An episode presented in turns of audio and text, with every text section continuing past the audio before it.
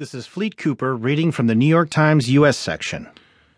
U.S. indicts seven Iranians in cyber attacks on banks and a dam by David E. Sanger.